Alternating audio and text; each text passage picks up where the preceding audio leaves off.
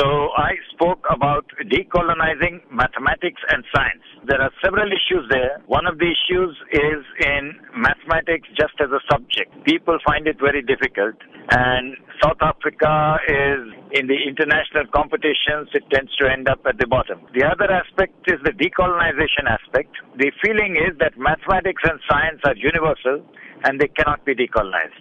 And that is making some people very happy and it is enraging others. You're talking about decolonization of maths. What does that mean? Well, you see, a lot of mathematics that we teach originally developed in the non-West, not only in India, in Egypt, and so on. And it went to the West.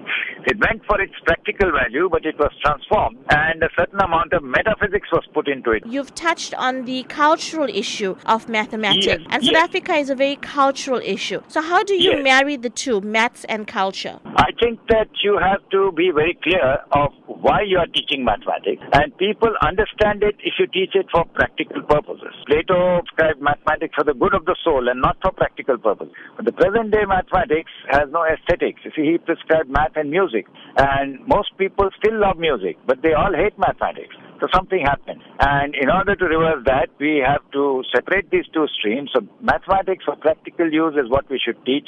And if we do that, then there are no cultural problems.